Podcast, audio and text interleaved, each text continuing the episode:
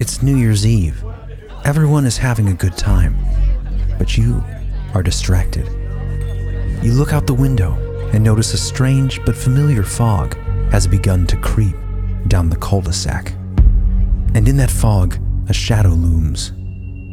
Something is coming. Something that hunts you every year at midnight. On this episode of Belief Hole, we present the strangest true tales of the unexplained. From grasping, snatching, disembodied hands to faceless playmates lurking in the trees. Join us as we enter the dark woodlands of our reality and cut a pathway through the bizarre to uncover the eternal mysteries that sit obscured by the everyday but haunt us night by night.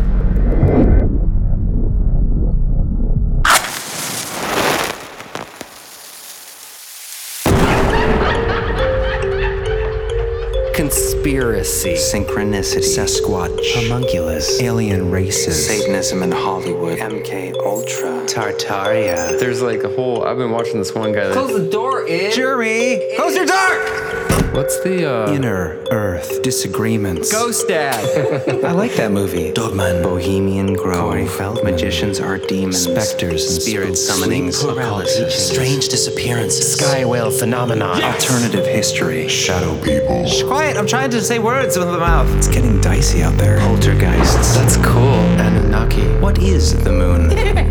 Elf towers. I would never talk about. It. That's old. Y2K. Cover-ups. Apocalyptic catastrophe. Vampire.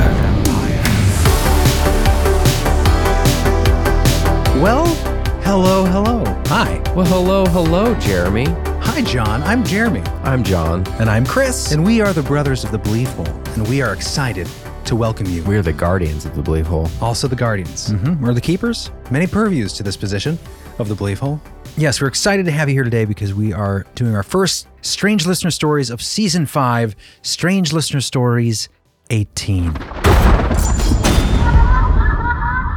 That's right. It's going to be a doozy. Yeah. 18 Listener Stories episodes, guys. Do you believe it? Pretty nuts. That is very nuts. Not as nuts as some of these crazy tales, John. Sorry. Way to bring it back. yes, we have had many, many fascinating accounts, fascinating stories on the show. And we will see through the course of this episode and the course of this show, as the show goes on, how the webs weave. How the webs weave? The, sure. How the threads weave a web, if you will. How the nodes of truth intersect? Exactly. Yes. And how they point to a reality that we can only see on the periphery of our everyday lives. But here in the whole, it is the focus. And today we have some prime examples of that, don't we, Chris? We absolutely do. Yeah, this is going to be rich. What's coming up? Uh, yeah, this one's great. As you know, we cultivate every episode to be the best of the best of the stories that are submitted. And coming up in this episode, we have humanoid playmates. Hmm. We have bedtime snatchers, which is going to involve the strangely common in our archives disembodied hand accounts. Another They just one. keep coming. This one's pretty fascinating. Uh, we have an account of a Skinwalker Ranch escapee. Oh, So think about that. what does that mean? It's an escapee from Skinwalker Ranch. Really? We'll tell that story towards the end of the show, so stick around for that. And one of my favorites of all time, The Curse of the Transdimensional Ghost Car. I like that. sounds a little cheesy because I'm not great at titles, but it is a fantastic tale. And it just keeps bending around the curves. Did you mention Ghost Dad? I did not mention Ghost Dad. That's another great one. We have others that we're also doing. Ghost Dad's great. Yeah, you thought that one was pretty excellent, right, John? Yeah, I thought it was cool. It's uh, not the one with Bill Cosby. Bill Cosby. Ghost Dad. Yeah, it's a great tale. I love the tale. I like that movie. Without spoilers uh, for the story that we're going to reveal, I like the element of how it initially comes up and what yeah, the maybe I shouldn't. yeah. oh, I, I don't say yeah, I no, maybe I shouldn't have said that. But as the title, it's kind of a spoiler. It is a spoiler. we'll call it the Boogeyman that would probably be better. because that's what initially it is referred to as. Either way, I think it works. no spoilers here. No spoilers. Um, and of course, we have uh, a fascinating account, a, a triple account, if you will, a trifecta of a Scottsdale haunting, Oh which yes, is going to be really fascinating. yeah. And that's coming up later as well. Oh, and we do have one SpeakPipe today that I included in this in these submissions. Um, that may involve. Well, I, I feel like as soon as I say what it's about, it kind of gives away the story. So Is it a scary story? It's not. It's uh, more introspective. Oh, I know what you're talking about. Oh, that's that's a really interesting one. Yeah. But let's get into it, shall we? Let's do it. All right. Our first tale is quite incredible. This is what I call Midnight Mustang. My older brother once did his science fair project on ESP, or extrasensory perception, and he used us siblings as guinea pigs. I was 11 years old at the time, and this all started in Perry, Georgia. His favorite game to play with us was, quote, what color car is going to come around the bend? It was fun, and I usually could tell what it was with some accuracy. Anyway, that was the first year I was allowed to stay awake for midnight on New Year's Eve. And as I looked out the window, I noticed a red Mustang convertible pass the house. Ever since then, every year at the stroke of midnight on New Year's Eve, I see that car. It's become a tradition for me. Even one year, driving through the grapevine in California, at the stroke of midnight, out of nowhere, there was my car. Weird. Yeah. Then, one New Year's Eve, I wanted to show a guy that I wasn't crazy. This night, I'm in the middle of nowhere, Georgia, and it was foggy as hell and 70 degrees at midnight. I raced down the driveway of my parents' house to see down the road to the intersection. And there's my car passing by. I turn around to see if the guy had seen it too, but he wasn't there. So now I'm in a dark cul de sac in thick fog with one light illuminating the shadows. Then, in front of me, this hulking shadow starts walking towards me out of the fog. A huge, black and furry outline, kind of like a black bear, had wandered into view. It began growing thicker and taller, and the feeling of dread turned my feet ice cold. I ran back down the driveway and ran into the guy I had tried showing my car off to. Hey! What are you doing? I never went outside after dark there again. Anyways, my New Year's tradition still holds strong. Every year, at the stroke of midnight, I see my red Mustang convertible. That hulking figure is another story. Isn't that weird? Weird. Yeah, right? Super, What super the hell does that have to do with the Mustang? That hulking. That's a good, great question, isn't it? That is the question. I have a theory, and it's speculative only, but I do have a theory. I mean, this is kind of out there, but do you guys remember we just did an episode on the, um, if I pronounce this right, the Golosov Ravine? Do you remember that? It was an expansion Oh, episode yeah. about this weird place in, in Russia, this ravine. The high strangeness. yeah, it was filled with, you know, mysterious mists and oh, fogs. Oh, yeah. Reports of two interesting things that were common connected to this ravine was time loops, people going in, coming out at different times, Right. or seeing things repeat, and hairy humanoids That's right. big, hairy, furry fellas coming out. No Mustangs. so though. what if this Mustang, how whatever for whatever reason it's connected to her, it seems like it seems to be a connection with this this looping car coming back, haunting her in a sense every New Year's Eve. What if it's almost like somebody left the gate open No, I knew you were going to say that. and that car comes through at the same time that this window opens to whatever other reality experience realm? There's an opportunity there for something like a giant hairy humanoid to pass in, say hello. I mean, that's speculative. No, I, I love that idea because initially, if you remember the very beginning of the story, she said that her brother was doing her, his science fair project on ESP. So he Oh, yeah. started with a game with her. Try to guess the car coming around the next corner, and it was midnight, New Year's Eve, the first night she was allowed to stay awake. So when she was very young, and she saw in her mind's eye this red Mustang. And then what came around the corner, that Oh. red Mustang. And ever since that night, every New Year's Eve, it comes around the corner. So just just weird. Like, did she create this thing? Maybe I don't know. So maybe she conjured it. It sounds like a movie. It does. It is very. It reminds me of Are You Afraid of the Dark concept. Mhm. Or Twilight Zone. It's another reason I love this story because it is so odd. unique. Yeah. Unique Uh, New York. It's very strange. Yeah. Great story. Yeah. Thank you for that submission, Kat. Uh, excellent, excellent tale. Yes. I don't know what that is. And John, the thing coming out of the fog, that hairy thing, how does it connect? I don't know, but maybe it does have to do with that window you're referencing, Jared. Window area. Maybe even just that conjuring, if- Mhm. if there is some sort of, yeah. Let us know uh, this New Year's Eve. Get a picture. Yes, please have your phone That would you. be freaky to see a hulking, hairy Yeah. figure in the fog. I'd run away too. It'd also be terrifying. I'd stick my tongue out at him. That'll show him.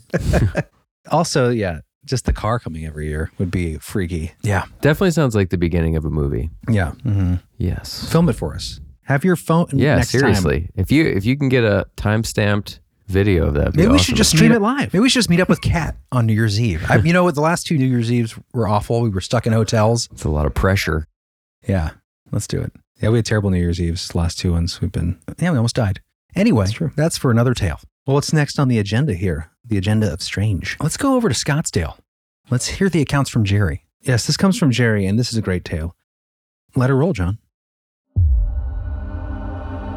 Our home is in the far northern end of Scottsdale, Arizona. We're just two miles from the twin towns of Cave Creek and Carefree. The home was built in around 2001 and sits on an acre of land, no close neighbors. Very early on, several strange things would happen from time to time, but they were all very subtle. I'll focus on just a couple of the more dramatic ones here. The first one takes place about eight years ago or so. My wife and I have four sons. At the time, they were all living at home. Our house is shaped like a U with a courtyard in the middle. Two of my sons' bedrooms had French doors opening onto the courtyard. One night, I couldn't sleep, so I went into the living room so as not to disturb my wife. I was reading a book on my iPad and had left the lights off. Only the two hall lights were on. From where I sat, I could clearly see the door to my son's room, and I could see the frame of the bathroom door directly across the hall. As I was reading, I heard my son's bedroom door creak open. And it hadn't been closed when I sat down. I assumed he was either going into the bathroom or coming into the kitchen to get a snack. I didn't look up when I heard the door open, but I was expecting him to turn on one of the two lights. After a few seconds, when neither the bathroom light nor the kitchen light came on, I looked up, curious to see what he was doing.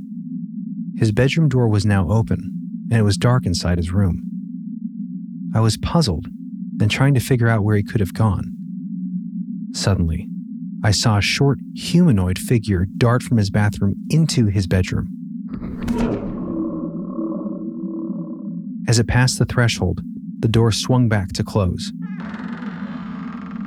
However, it was as if whoever tried to close the door didn't push it hard enough. Instead of closing, the door simply swung enough to bounce off the door frame without latching, and then rebounded open a couple of inches.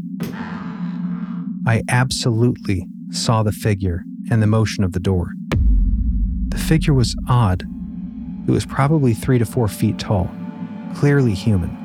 However, it was a medium gray in color and translucent.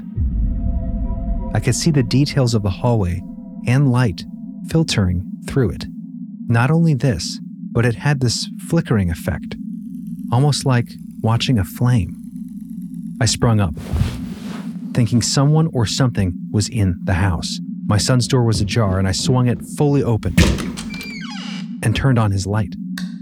He was face down in bed, asleep. I looked in the closet and under the bed. Then I thought, perhaps someone had come in the French doors. But when I checked the doors, the deadbolt was still locked. You cannot lock the deadbolt from the outside without a key. Weird. I love that because it has that transdimensional vibe to the tale. So it doesn't sound like it's necessarily just your typical spook. There's the flickering, the semi-transparent, and obviously interacting with the physical door. Yeah. The flickering reminds me of um, Guide to the Unknown over in the UK. The static entities. the static entity experience that she had had. Mhm. We were sitting at the end of bed, it was flickering. And then we found went down a whole rabbit hole in that episode of these sort of static entities that are being reported around the world, almost like they're just out of this realm. like phasing. I feel like we need to have an experience because I'm starting to not believe. You stuff say this in anymore. every listener stories I'm just getting jealous. Like I just, I know. I just feel like I don't know. I feel like the more we do the show, the less experiences I've had. They've calmed down since you've been yeah, doing the it, show. it do ratio- feel like that. yeah, the ratio of what we hear to like what we get to read Right. about, it's it starts to become a little like, where's my? I want a ghost kiss. And I it's Jeremy the one kiss. who usually says that, not me. That's Yes, true. That's true. I just I used to have all sorts of synchronicity and stuff, Mhm. and just just very ethereal kind of I don't know how to even, even with people like I could I felt like I could like read people's thoughts to some I mean I don't know. You know had a gift, John. Where's Yeah, your? Where's your gift? I don't gone? know it's gone You gotta reconnect. I still have tons of synchronicity experience. I They're- don't they're have all any related. of those anymore I used to have them all the time I wonder if it's because we do all the research stuff for this show. That's where they all come up. Yeah. When I'm when I'm researching is when I, they start popping up everywhere. ever heard of your reticular activating system You've mentioned it before, but it left my brain. I mean I, it could be responsible for a lot of it it's like pattern recognition mm-hmm. Oh yeah, yeah, yeah. I know it doesn't see it's it's really weird the way it works though. It's so deeply encoded in our DNA. But some of I mean some of the we've all talked about this. Some of the mm-hmm. synchronicity stuff is just so bizarre. Yeah. But a lot of with technology, you, you know, when it's related to technology, I feel like it's a little more understandable how it could happen. Right. Especially now with the algorithms AI and, and yeah, just advertising. right. Yeah. But when it happens outside of technology, when it's like a magazine or Right. Right. Then it definitely gets a little weirder. And I have had some that are just when they stack up Mm-hmm. multiple in a row, like in a day. Yeah, and, the, and when they tie into, I mean, there's so many layers that go into like precognition, that go into premonitory dreamscapes, Yeah. that sort of thing. That they all tie Right. together. We do need to do an episode. There is definitely something to it, for sure. but it's weird when it gets really prevalent in your life for a long time and then it just completely disappears for a long time. Yeah. But I do notice that it comes in, I know we're getting a little off topic here, but it kind of comes in waves sometimes too. Mhm. Oh yeah, the big waves where you'll Yeah. get it like every day for a week or something, and then Right. or every other day. Maybe it's building to a tsunami right now. That that almost adds a, to me. That almost adds a little potential meaning behind it because right. Yeah. if it was just random acts of the universe, like you th- always. you think it'd be kind of balanced throughout your life. But if you go through like a desert of synchronicity and all of a sudden it's like day after day after day, Right. multiple day, it seems like there's something happening, some sort of Like trying to get your attention almost. yeah, some current beneath what we can see. That's yeah, Because if it happened all the time, you would think maybe it's more like RAS yeah, or something. or, you have a brain problem. you Right. know, I didn't do this, but for the expansion, I was thinking about doing time loops because it's Groundhog's Day today. So I was thinking, Oh, nice. God, I hope he doesn't see a shadow. Oh, is that when we get spring sooner? Yes, I believe so, Jeremy. Oh, okay. Thank you, John. He doesn't run back in and for another month or two. Because he's warm. He's he's happy that it's sunny and it's time for spring. I like it. But I so I was going to do time loops, right? In honor oh, you of don't want to talk Murray. about Groundhog's Day? Oh, we can. I was going to do because of Groundhog's Day time loops. And there was a story about a person who had deja vu for eight years. And the scientists were studying his brain and trying to figure out what was causing it. They think it might be linked to anxiety and depression. I think it's transdimensional phasing. That- that's what I think it is. I mean, they, they still don't know. And that's and a lot of flack they got from people was don't figure it out because a lot of people don't want, you know, I understand you that want. guy probably wants him to figure it out though. Eight well, years. yeah, eight years of deja vu that would drive you insane, and obviously it really was disturbing to him. Just it was a cycle of anxiety. You know, Yeah. you get the deja vu and it won't go away, and then it just keeps triggering. Anyway, yeah, Well, that leads us conveniently right into part two of this story. nothing to do with what we talked about. Let's get back to Scottsdale. Let's hear more of his crazy tales. I was not home for the next episode. It took place about four or five years ago. By this time, my older son had gotten married. His wife and baby were staying with us for a few weeks while some work was being done on their home. One night, three of my sons, including the new father, and my wife, were enjoying the stars around our fire pit. His wife was visiting her parents, and the baby was asleep in the nursery. Over the baby monitor, my older son heard his baby stirring. He went inside to check on him. He said when he walked in the house, it had a strange feeling, like someone had just been there. The feeling made him a bit anxious, so he rushed to the nursery. When he opened the door, he said a woman with a husky voice said, Hey, you. It sounded as if the person were only a foot or two in front of him in the dark room. That'd be terrifying. Yeah, He turned on the light, but no one was there. He looked around quickly, wrapped the baby in a blanket, and walked out to the fire. When he got there, my wife and my other two sons looked at him in stunned silence. He started to tell the story, but my wife interrupted him and told him, We all heard it. meaning they had heard the Hey you over the baby monitor. That's creepy as hell. Shortly after this, my fourth son came home. They told him the story. He said it was likely the baby monitor had picked up some random radio or telephone conversation. This would be impossible because while the monitor had a speaker outside where the family was seated, there was no speaker inside the baby's room. If it were radio interference, Only my wife and other sons could have heard it outside. The father would not have heard the voice inside the nursery.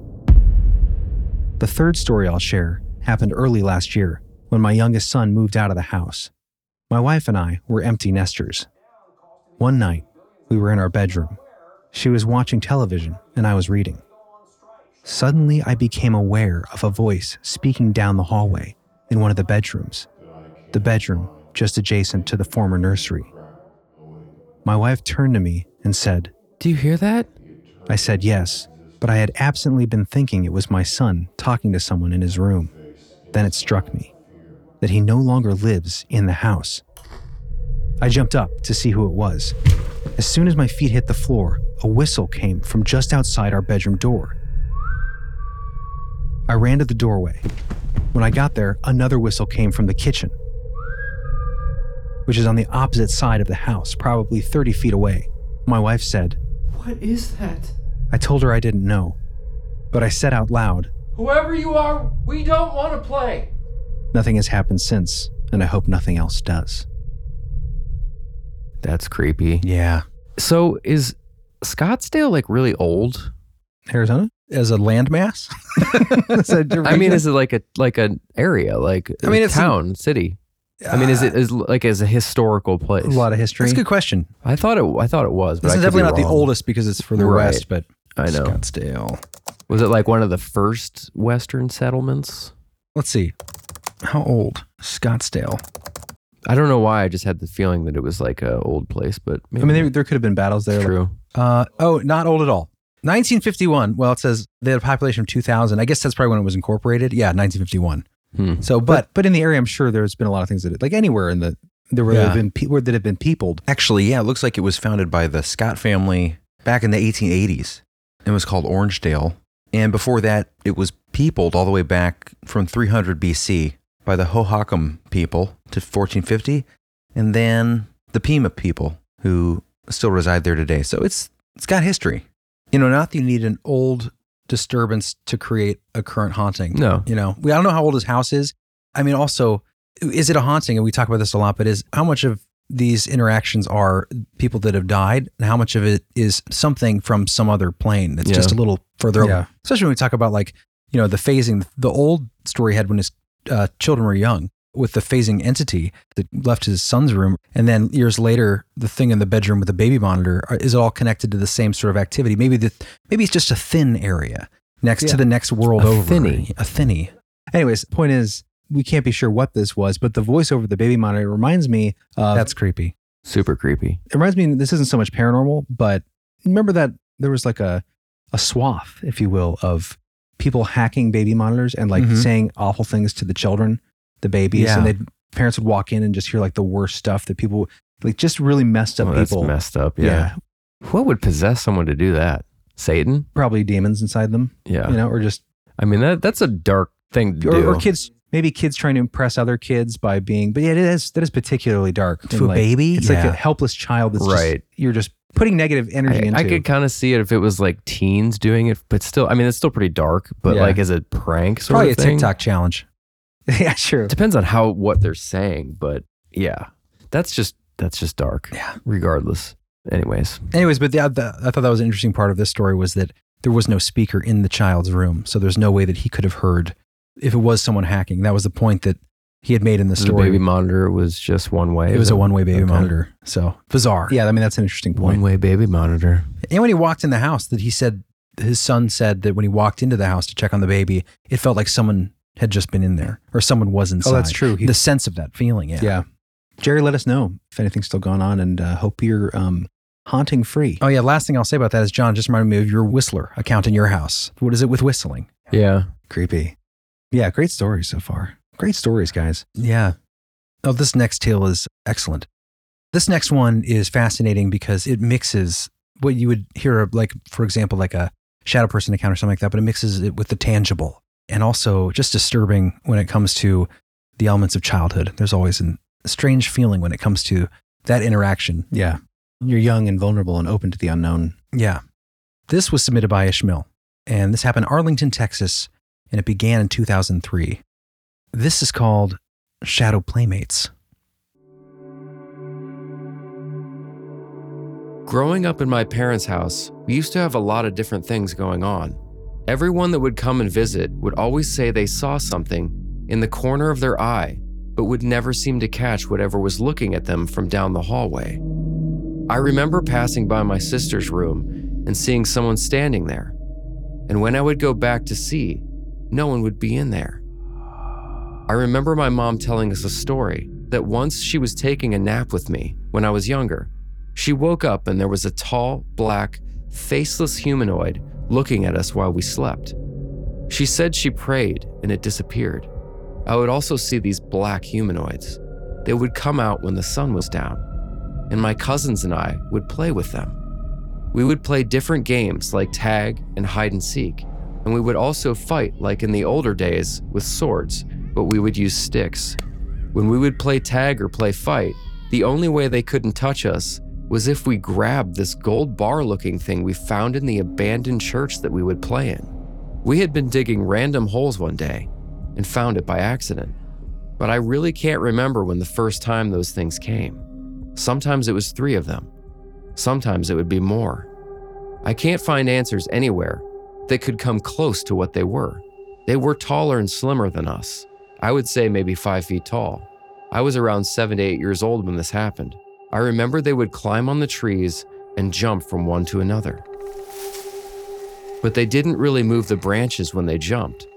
I'm guessing because they didn't weigh much. Those things were really skinny. The fact that my cousins still remember this and find it creepy helps me to know I didn't just imagine this. The abandoned church I mentioned was by my parents' house, and those things would walk on our roof at night. It's terrifying. One night, my dad got tired of hearing them walk around and went to do something about it. He came back running for his life.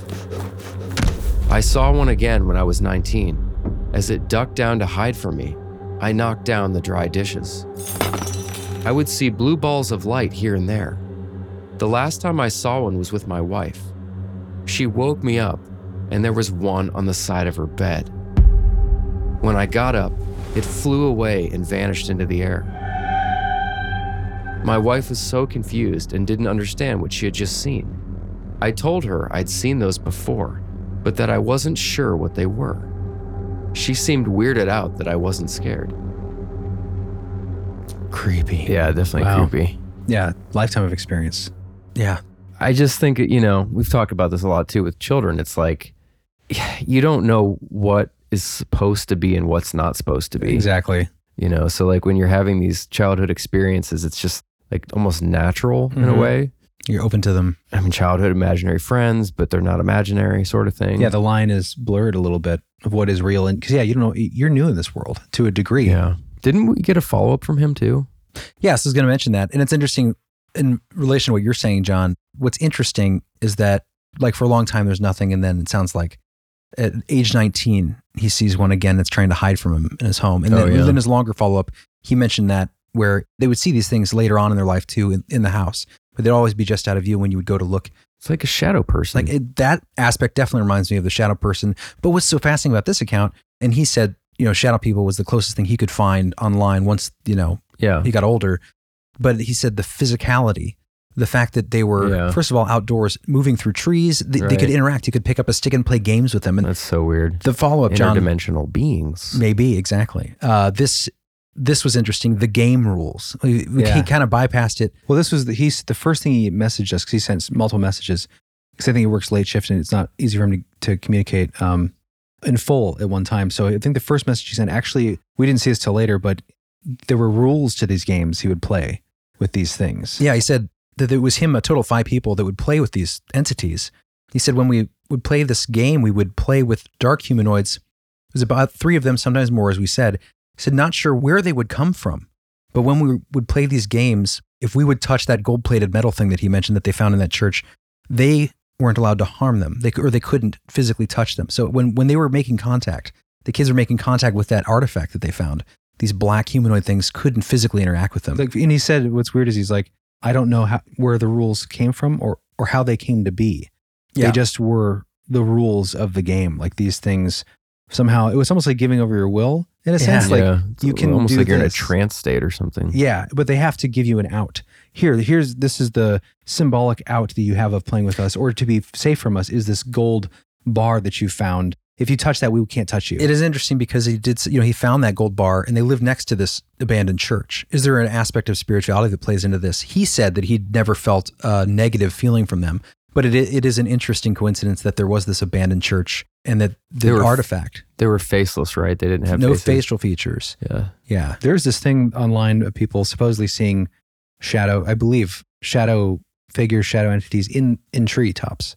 Yeah, this is the last thing I was going to mention about this in sort of correlation to his account because he wanted to know have you heard of anything like this? Any listeners out there, have you had ex- any experiences like this that would come close to this? Well, I found on that great site, Phantoms and Monsters. Oh, Lon Strickler. Yeah, he's got a great collection of anomalous accounts that he's collected for, you know, decades. So I was looking through those and correlating and found, you know, from Pennsylvania to Arkansas were these sort of relatively recent reports of black humanoids that are somewhat physical, that are described almost the same way. Uh, no facial features, always seem to be coming from a tree line or involved with trees somehow, which I thought was interesting because it relates to this story.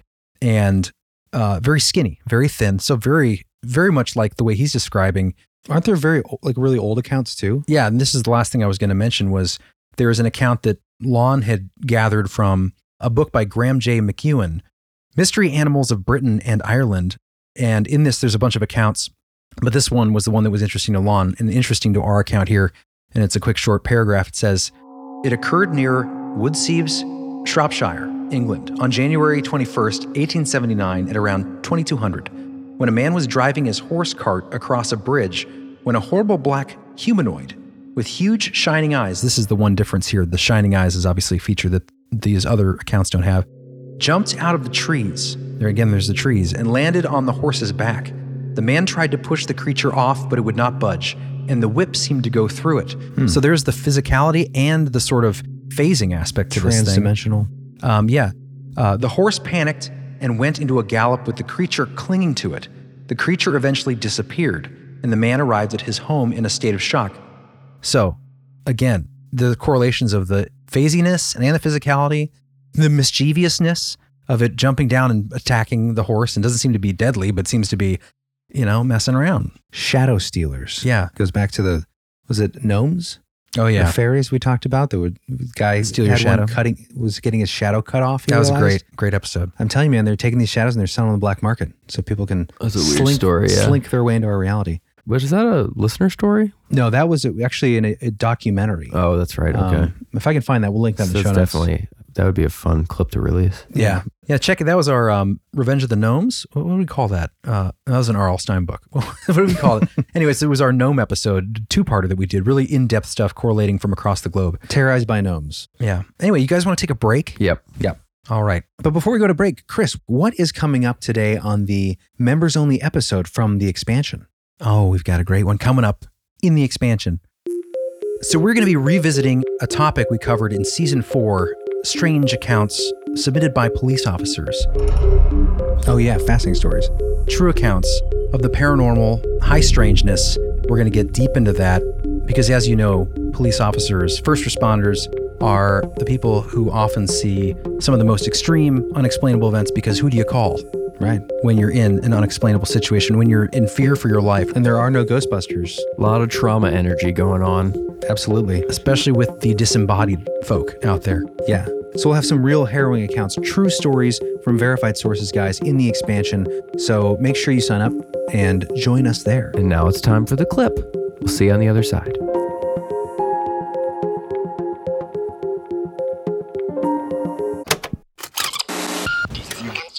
Scare anybody. It was cool enough that fall night for a jacket and wet enough for rain gear. The rain was slapping my patrol car so hard, my wipers were heavy with rain and struggling to keep up. I was working as a patrol deputy, assigned to a small county with a little over 370,000 people. It's small, but it has a reputation for over 50 haunted locations, some of which are just legends and rumor, but others are well documented. Squinting through the rain hammered windshield, I turned off Lone Rock Road and headed eastbound on Powell Road toward Tall Pines Park. The park's 64 acres of dense woods was quite lovely when it wasn't pouring, and I often enjoyed sitting in its parking lot to do my paperwork. A nursing home across from the park sat by itself. The closest house was about three blocks down on the opposite side of the road. One of my duties on the night shift was to close the park at dusk and to check to ensure it was clear of people, which wouldn't be an issue on such a terrible night, or so I thought. I had no more pulled onto Lone Rock when my hard working wipers revealed two people walking across the road, both wearing jackets with hoods up over their heads. It was unusual to see anyone out at this hour, especially in a storm without an umbrella, and walking toward Tall Pines Park, of all places. So I pulled up next to them and lowered my passenger window. Everything okay? I shouted over the pounding rain. A man, late 40s, leaned in my window, I was taking my mother for a walk, he said. and we're headed home now. There was something about his voice, the tone. It was so dull, almost robotic.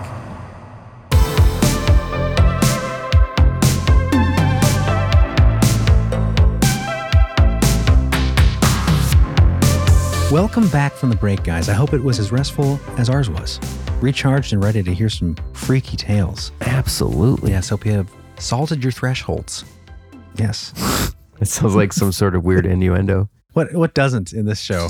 With our unfortunate name. Protect from the spirits. Saged your bathroom, wherever you're listening. That's where I listen. That's where I listen too. Light some candles in the tub. Enjoy some belief hole. Get it clean. John, this first story comes from you, doesn't it? No. I don't. I don't know. Was this the one you read, Chris? Nope. This first tale is a submission, a SpeakPipe, if you will. Oh, that's right. This is a, a great tale. I don't think this needs much introduction. Um, this is called Dead in the Woods, submitted by Megan. Hi, guys. So I just finished listening to The Kids Say the Darkest Things, and I wanted to share my story about my son, who at the time was about three years old. And we've had experiences in the past with him of talking about his father being dead in the woods or his father drowning or Oh, just really scary, dark things. And my husband is alive. His dad is very much alive. He sees him every single day. And so one night, my son is sleeping and I'm still up, and I hear this blood curdling scream from him, which is kind of not unusual, but he was woken up by something and he's just screaming his head off. And I go to his bedroom and I pick him up, and he's just like unconsolable. I cannot get him to calm down, and he's just so scared. And finally, I bring him into my room and I'm like, honey, like, what's going on? How can I help you? And he goes, he goes, my father, he's dead, he's dead, he's dead. And I'm like, honey, like he's daddy's here, daddy's here. And my husband is awake. He's now awake in his bed and he's like, baby, like I'm I'm right here. I haven't left, like I'm right here. And my son looks at him, he goes, No, you're my dad now, but my real father, he's dead. And I have never felt so small, never felt so scared for my little boy who I don't know. I don't know if he sees him or if he had this reoccurring dream of how his father has in the past maybe has died. And since then, you know, I've asked my son very multiple times, you know, where's your dad now? Where's your dad? Where's your real father? And he always tells me who he always says he's dead in the woods. So my husband, his father, is not dead.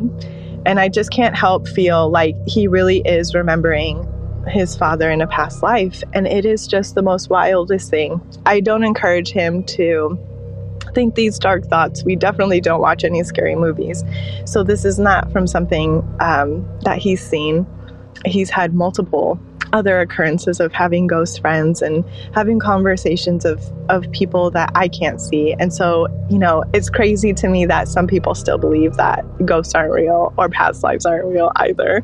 So, thank you for listening to my story and keep doing your amazing podcast cuz it's wonderful. And thank you. Yes. Thank Yeah. you, Megan. I have a quick thought on that.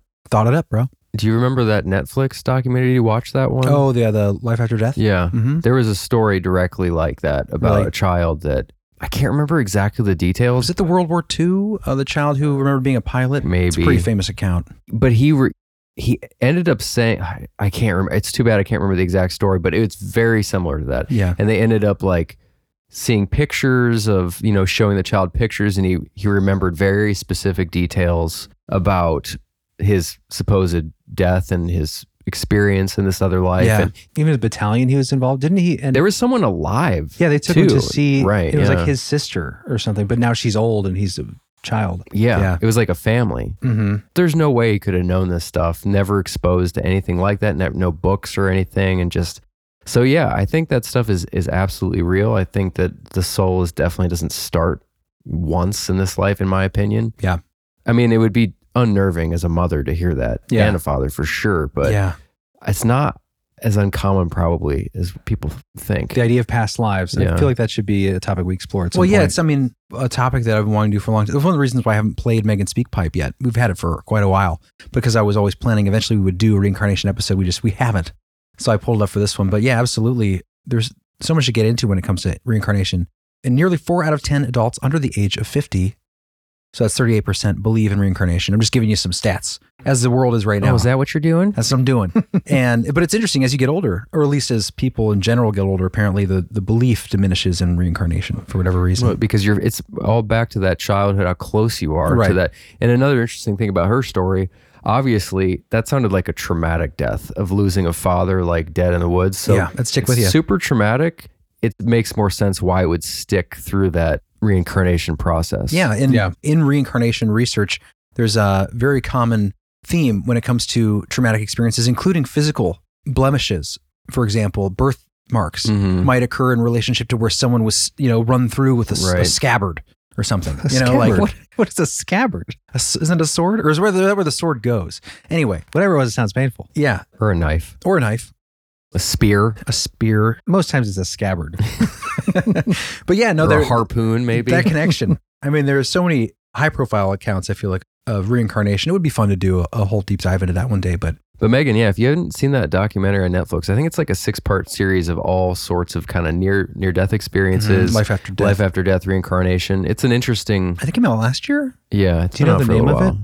I think it's called Life After Death. I don't know. We'll put it in the show I can't remember, but yeah, we'll put a link to it. Surviving Death on Netflix. Surviving death. It's Yeah. pretty well produced because it's you know Netflix quality. Mhm. They have some pretty good corroboration. Yeah, and if they still have them on YouTube, I remember going down rabbit holes of reincarnation, like from old In Search of, or even 90s History Channel documentaries. So there's a lot of stuff out there with different people's experiences. I don't know how much YouTube allows of that stuff anymore. I know a lot of copyright stuff has worked its way through the machine. there's a fair amount of research stories in regards to that kind of stuff. Like people from another continent can Mhm. remember these experiences and they've researched that and Yeah. Oh, especially in um, where you have the Hindu faith. Mhm. Right. they have a strong belief in that. Yeah, strong belief in that. You have more experiences, probably because they are more open to it. You have more People listening. that comes through more. And we did a, a couple members only episodes in the expansion discussing the more bizarre accounts of the sort of the the strange bureaucracy of life after death and how souls might transfer from one existence to another and what that in between state's like. That just reminds me of the whole conversation about reincarnation and the the veil. yeah, it's a deep, deep topic. We'll have to get Yeah. into another time in the hole. What are we doing? What what is this place? What is this life? Who are you? How do we exist? Everyone just stop and look at your hands. Whatever you're doing, unless you're driving, stop and look at your hands and say, Are these hands me? Am I moving these hands or am I just a player in this game? we shouldn't be here. There's no reason that any of this John, I was literally having this thought last night or the night before. I was just, Were you panic attacked. this is a I was panic attack. this is a, a- this is a thought that has come to mind a lot in my life, and I'm sure other people have had this thought many times. But you just I've had conversations with people, and I say, you know, does it ever strike you as strange that you happen to be alive in the all of eternity in this moment right now? We are alive here together. Yeah. Just stop and just think about that. and how none of it should be able to exist to Right, begin with. yeah. Let alone the moon. Think about nothing. Right. How can all this be from nothing? Yeah. Like the Big Bang. Okay, the Big Bang. That's the problem. cool story, but Yeah. what the hell does that have to do with this? How did that start? I mean, that's always the thing you go back to is if it all comes from nothing. Well, Yeah. how? Where does nothing come from? And just think about entropy. Everything is dying, and you know, and, but how does it just keep expanding and just in a creative, pattern-based in way, a creative, more intricate, rather than explosive and yes, destructive. Exactly. Things are building and growing, but why?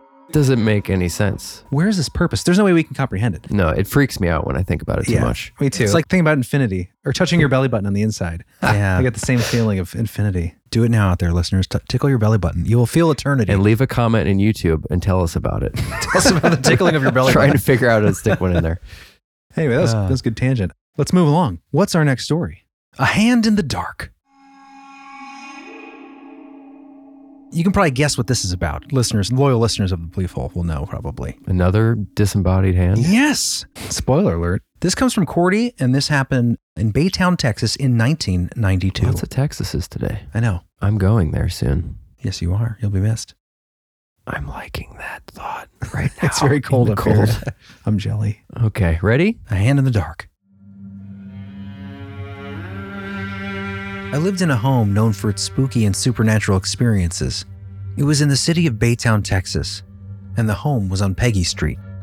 It was said that the neighborhood had been built on top of Indian burial grounds, and I have been told by my father many haunting stories about that home, things that we were not privileged to as children, as to not frighten us. However, me and my brother and sisters, we all still had very freaky things that happened to us. It was 1992, and I was barely five years old. We had some company visiting, and they planned to stay the night, so my brother and I were asked to sleep on the floor in my sister's room to allow our guests to have our beds. Everything was fine that evening, and we had a great night with our company. When it was almost time for us kids to go to bed, my brother and I were given sleeping bags so that we could crash on our sister's floor. I remember having trouble falling asleep, but I can't recall why.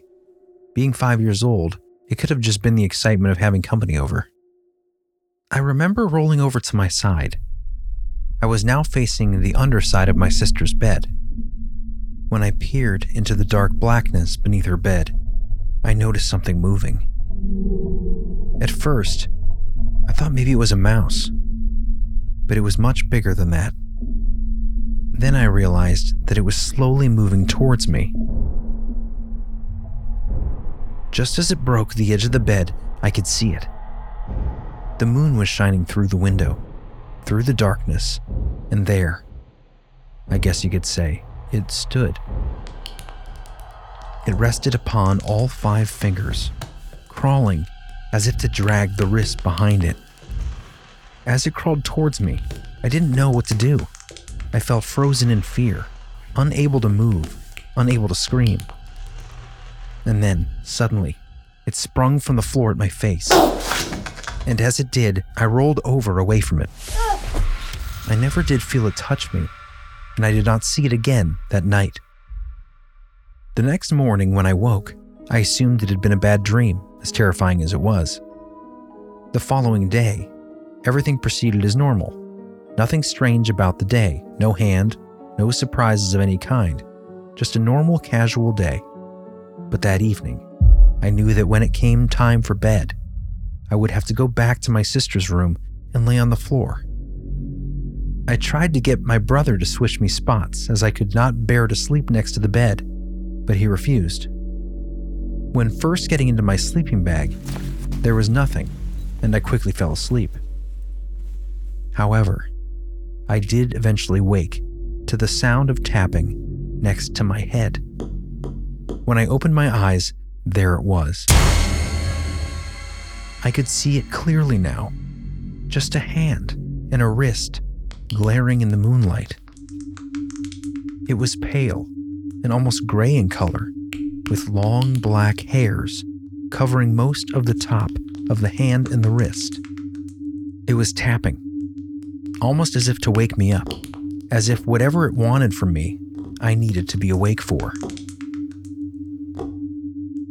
Suddenly, the hand lurched out and jumped at my face. But the hand seemed to go through me, as if it were just air.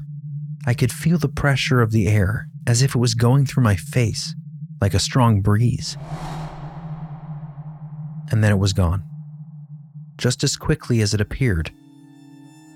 At this point, being absolutely terrified and being a five year old boy, I let out the most blood curdling scream I could muster. My brother and sisters quickly ran to the door to get out, but the door would not open. I scrambled to get out of my sleeping bag, but could not as the zipper was stuck. I felt trapped and continued to scream. My father ran to the door and had to bust it open with his shoulder. We all ran from the room screaming, and to this day, no one else in my family has seen that hand. I now live about 18 hours away, as far away from that house as I can get without leaving the country. I have other stories about that home that I would be happy to share with you one day, but all that talk of disembodied hands on the podcast, before hearing those stories, I had never heard another experience like mine. As soon as you guys mentioned them, I could see it all again very clearly, and the hair on the back of my neck stood out straight. Chills still run down my spine from thinking about it. So weirdly common. Yeah.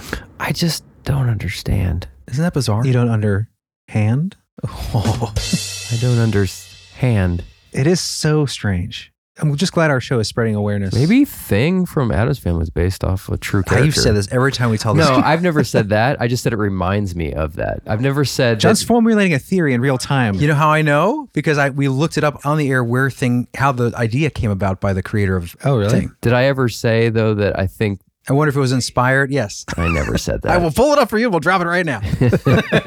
I never say the same thing twice. Did you guys know that over 73% of people in the United States believe in disembodied hands?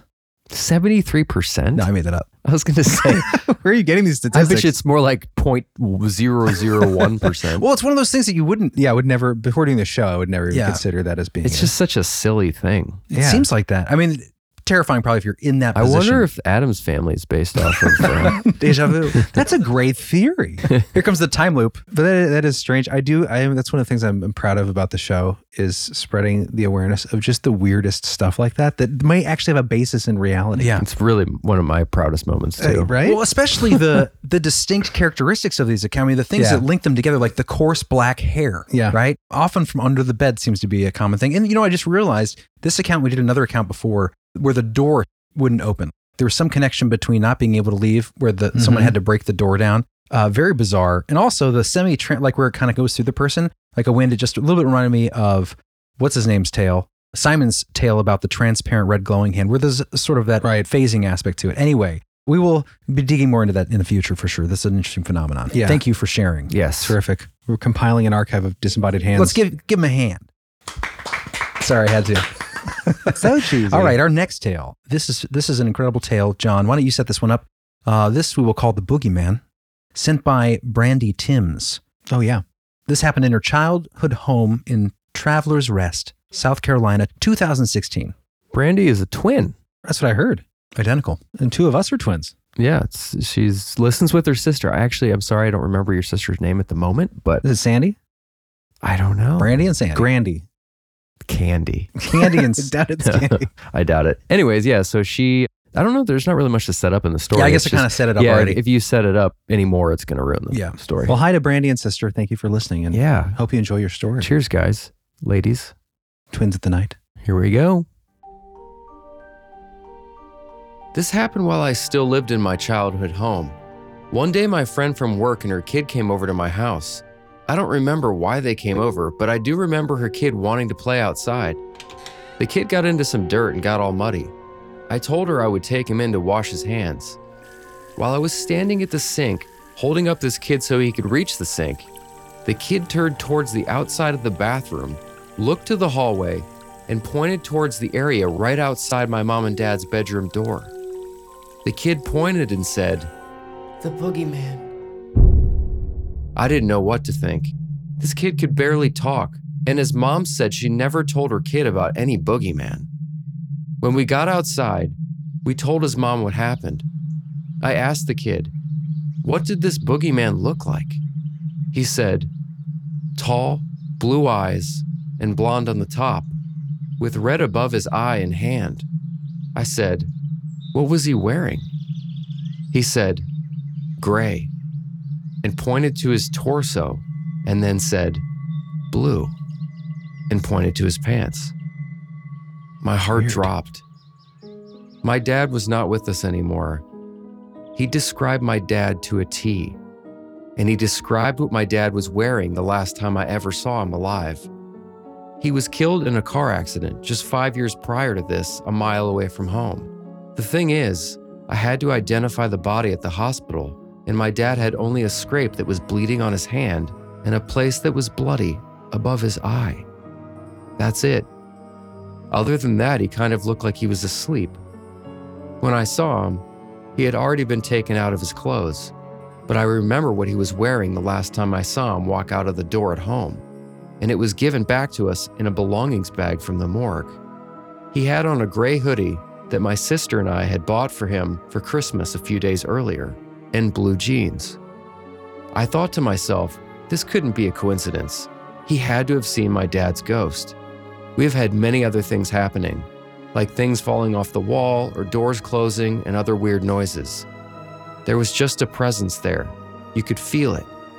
It was sometimes a good presence, but there were times it didn't feel like my dad. There were times it felt like an evil bad presence. It creeped me out. Creepy. Yeah, Yeah. sorry for your loss. First of all, that must have been absolutely tragic to have to deal with that. Yeah. Identify your dad at the morgue. But it does seem like he was trying to Connect. connect. Yeah. That's what obviously my first thought was. Yeah. And your child would be the one, the access point. It was her friend's child. But yeah. Again, the, back to the child thing. They're closest to that other side, you know? Yeah. And he must have appeared that way specifically so that it was Oh. obvious that it was such a pivotal moment for them to know those specific details. Yeah. If you're gonna, you're gonna remember what he looked like at that point. exactly. It's interesting. I always wonder about that because you hear accounts of people who see potentially disembodied dead people, dis- the spirit of a, of a dead person. And a lot of times the last way they looked comes through. Mhm. I always wonder what the rules are when it comes to the afterlife. What, what state you are in the afterlife. Where is it a decision to appear a certain way, or based on how, what point you are in the afterlife, you might just appear a certain way? Mhm. Maybe we should look at that shadow book story. You remember it talked about like the rules of engagement. Yeah, the last episode we you talking about? Yeah. The Shadow Book of Ji Yun. Yeah, it reminded me of that too because he in that book, This was in the expansion in the expansion, yeah. mem- members episode. members only episode, we had discussed a story where basically this guy saw these lights on the hill at night, these people in their houses, and then later he went up to the hill the next morning to thought they might be a market there, and everyone was gone. It was just graves. Yeah. In his suggestion being that they were maybe out of habit, out of circumstance, the dead maybe even unintentionally recreate a visual reality or what they used to in the real life. Mhm. And it, he posed the question of what they would do in that culture thousands of years ago of burying people with certain clothes or like in E- ancient Egypt is the common example of that where you bury with like old boats and models Yeah. of things. Can you use that in the next life? Right. Is there some kind of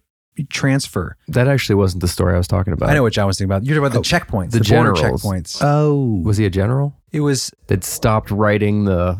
oh, that's right. That was it was, it was basically Tickets? it was our yeah. main guy Ji Yun, and he had you know he was powerful up in the in the um Chinese Empire. in, in the empire. Thank you. Qing Dynasty. And uh, at one point he was traveling, and they said he he needed to fill out these forms. And he's like, "What's this about?" And he's like, "Oh, this is you know, basically your spirit form. You have to fill this out because they have to have the right." They have to pay to pass certain boundaries, and he's like, "This is ridiculous. Close it down." This is a great story, by the way. Check out the episode. As if a, a corpse is passing a point. You had Right. to fill out the information of how the so the spirit died. could move with the corpse to be buried in its home place. Right. So he's like, this is ridiculous. Shut it down. You're basically scamming people.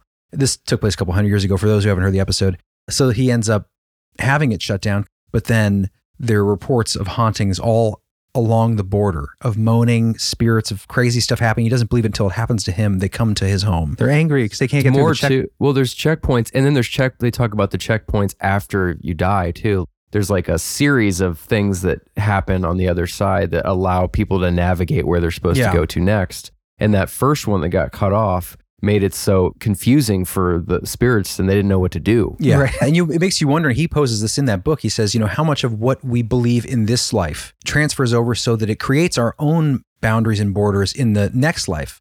Are we creating a sort of blockage? Or in between this life and the next. yeah, it's just interesting. Like if you expect to be stuck at a border after you die, Will you experience that? Is it partly temporarily because you're anticipating that? And some cultures have different experiences passing over. Is that Mhm. maybe why? I'd love to their do a whole other episode on barricading the boogeyman and spiritual borderlands like Mhm. we've done in the past. We should do another dive on that. It's so interesting. Fascinating. Yes. Well, for our last tale, this is one we teased at the beginning, and it ties directly into our members only episode in the expansion because this is reported to our listener, Tracy, by her friend Josh, who is a Tribal police officer in the Uintah Basin. This happened approximately 2009. And this happens right near the famous Skinwalker Ranch, for those of you who don't know. We covered it many moons ago. Yeah, season one, by the way, archived now. Check it out Available only to members. in the expansion. We did a very deep dive on that, and that plays a key role in this story. This is called Skinwalker Escapee. This is another story from the Uintah Basin near Skinwalker Ranch. I had a friend who was a police officer for the tribal police here in Roosevelt, Utah. He told me this story one night at a family party. His name was Josh. One night, he and his partner got a call from dispatch. You guys can check the area. Someone was calling about a strange trespasser getting into their garbage or something in their backyard. They were given an address, and when they arrived, they realized that they were just outside the east end of Skinwalker Ranch. Little did they know that this was probably a key factor in what they were about to experience. They had the owners of the house on the phone as they pulled up in the driveway. The owners were describing a small humanoid creature with big eyes and said that it was hiding behind their propane tank. Houses here are rural and natural gas is not common, so families use large tanks of propane for gas heat. Sure enough, as their lights shined on the tank, they saw a small oval shaped head protruding up from behind the tank, and then watched as it slowly slid down behind the tank as if to hide. They both saw it and made remarks about how big its eyes were, preceded by and followed by several colorful expletives. They then watched as it peeked up from behind the tank and lowered back down a few more times. Josh described to me an oval, almost round head, gray in color, about the size of a basketball, with very large black eyes, a small mouth, and an almost illegible nose.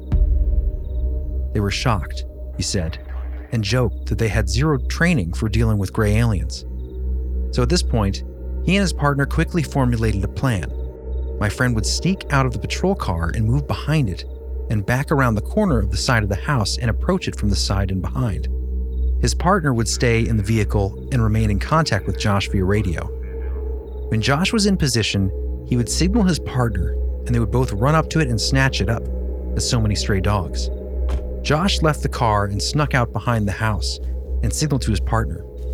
His partner exited the vehicle, upon which the strange little creature immediately sprang straight toward Josh. But upon seeing Josh, it turned and ran out through the knee high sagebrush like a flash.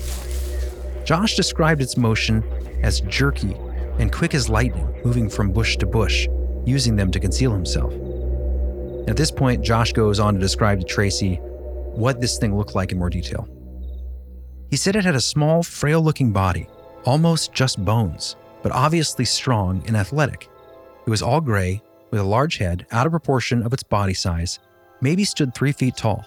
It was very strange looking, and it really frightened both he and his partner. The creature stopped maybe 40 yards away and began peeking out from behind a bush, as it had done previously. He was stunned. He regained his courage as his partner caught up to him, and they both pursued it through the sagebrush for a short distance, weapons drawn. Then it turned around and ran straight towards, you guessed it, Skinwalker Ranch. Its speed was amazing and made it obvious that they would never catch up to it. They just watched, wide mouthed and silent, as it ran to the line of large cottonwood trees that marked the edge of the property and disappeared in the foliage. I have no idea what they told the homeowners or what they wrote up in their report that shift, but the experience changed his view of our tiny mysterious planet. And by the way, these are all true stories. Josh looked me in the eyes as he relayed this experience, and this good, honest public servant was telling the truth. Yeah, you need a credible source with a story like that. That's for sure. Pretty crazy. Yeah. I mean, it, it's one of those that sounds just so out there. You're chasing a gray alien type humanoid Right. thing. How could this possibly be real? But again, if you listen to our episode on Skinwalker Ranch or have, like Chris, when you did research on this Mhm. initially, the amount of credible sources in the book was it George Knapp, Hunt for the Skinwalker, or Yeah. something like that, Mhm. about Skinwalker Ranch. George Knapp and Colm Kelleher. there's just a lot of people, scientifically minded people that were involved, like NIDS. And Yeah, and you had, I mean, if you think about it, these things do happen and did happen. And by the way, I do believe that a lot of these things did occur at Skinwalker Ranch. Then you have to admit that real people were experiencing things just like this. Yeah. Everything from they had bizarre cattle mutilations, interdimensional portals opening up with hairy necklace giant creatures dropping out, things that mm-hmm. are sound bananas, but you have very credible, highly trained and skilled people involved reporting and relaying these accounts. and this is the Four Corners area, right? Yeah. I mean, but the tribal police specifically because of this area and its strange nature, the geography there, there are so many stories and so many accounts of bizarre happenings in the Four Corners. J.C. Johnson, Cryptid Four Corners, I think Mhm. is a show. I remember listening to him a long time ago, but he had some crazy accounts from that area as well. There's just something about that area. And it spills out from the ranch, spills out from other places. I know Stardust Ranch is near there if you put any salt in that specific story. But And there's like a trifecta of ranches. Like it's, the third one's not coming to my mind right now, but just a lot of a lot of weird ranch stuff. But yeah, Bigelow owned it for a while. We covered it during that period. Then um, Brandon Fugal. At the time, we didn't know who he was, but that's who owned Adamantium Real Estate. Oh, who had right. bought that property. So I don't know if anything's going on there. If to me, it seemed like one of these places where things might very well dry up yeah. after a period of time. But yeah, who knows? Bizarre either way. Yeah, they do have a show, John. I know. I think you watched some of that, or you were talking about watching that at one point. That Skinwalker Ranch show that came on a couple years back. Yeah, I watched it. It was pretty good. It was definitely like a scientific exploration. I think there's this, another season. I watched the first one. Yeah, maybe we should review it at some point. I It's pretty interesting. I mean, they definitely there's a lot of anomalies there, like with you know scientific tools that they're trying to measure and study. yeah, like I mean, I don't remember the specific scientific tools they use, but Yeah, I remember when we covered it in the first season, it was always hard. Even when they were reviewing what they had, what Bigelow and other people had done in the past, it was like they would have these incredible anomalous events occur, and every time that they would move their gear to capture that again, they would go somewhere else, like they were toying with them. There was a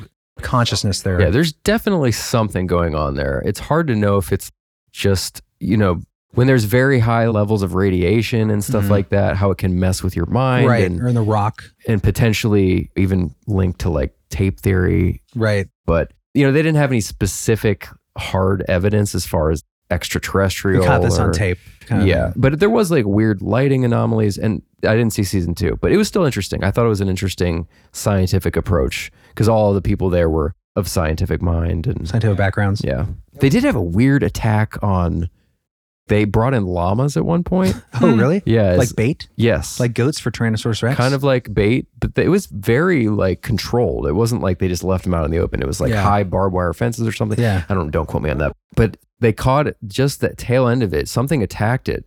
They they don't know how it got in there. Really? It looked like a creature. Did they have footage of the creature or based on how the, the like the kill effects? I mean, it wasn't like I can't remember exactly. They had some footage of it, but it was because it was so intensely the way they, they llamas were screaming and stuff, Yeah. and there was like hanging off the back of it. Ugh. at one point. It was very anomalous. Oh, there was another weird anomaly too, now that I remember. There was weird stuff going on with the cattle there. Something would freak out the cattle and they'd be pushed to like the very far end of the field. And then at one point, somehow this cow got isolated. They had footage of it, and there was a right when it it died, it lifted its head up to the sky and it just died in that moment. And they they Oh, were able to freeze the frame, and there was an orb right No above its head. Really? Yeah. Like right at the exact moment it lifted its head up. That's fascinating. And then they had Linda Moulton Howe come out Of and, course. and examine the cow. And there was very bizarre things that happened in that moment. She broke open wide the whole cattle mutilation phenomena back in the mm-hmm. what, 70s? 90s? Was nine? I thought it was before that. Was it 90s? Might have been earlier. A Strange Harvest, I think. A Strange Harvest, 1980. Linda Moulton Howe. Strange Harvest. Do you remember we we did our episode on Skinwalker Ranch and we relayed those cattle stories? Remember the one where they're all somehow ended up mutilated inside the pen, like inside this container car? Just bizarre stuff. You know, Broken legs. remember the wolf that was shot several times, the larger than life wolf Right. that wandered onto the property. Definitely check that episode out. I mean, yeah, when you talk about like officials there recording this stuff, this was back, I mean, previous to the new series, NIDS and BAASS was there. Those organizations were formed because of Skinwalker Ranch. The government invested money into Bigelow's operations there. A whole fascinating history behind this this property. Yeah, we may have to revisit at some point Yeah. since it's a members only episode now. Fascinating. Mm-hmm. Well, thanks for joining us, everybody. Yeah. We should probably wrap this one up. get to producing it and putting it out for you guys on time. We do have some thank yous. Actually, we had a problem with the thank you list Oh, yeah. this week, so we will have to delay thank yous till next episode. But if you haven't signed up yet to the Black Eyed Cool Kid level and you want to hear your name read, I would do it now because we are considering raising that to the next tier just because we are having trouble keeping up and we want to make sure everybody's name gets read before too long. We definitely have some names to catch up on. And when we do finally bump it to that next tier, I think we might move the thank you mentions to the Dogman Whisperer tier. But when we do that, what's cool is we're going to be, in the very near future, adding additional perks to that Dogman Whisperer tier, hopefully including uh, regular videos of some kind, maybe a paranormal news update. A lot to talk about, a lot to think and do, but we'll announce that as it comes, guys. Really excited about it. So don't delay. All right, thank you guys so much. Yes. And uh, yes, again, if you're a member of the Belief Hole expansion experience, then you now have access to today's members only full length, fully produced episodes. Yes. So go check it out. The Thin Boo line. Paranormal cops, cops and spooks, spooks and ghosts and cops, or something to that effect. Yes. Alrighty. All right, guys, we'll see you next time On Believable. Timed perfectly.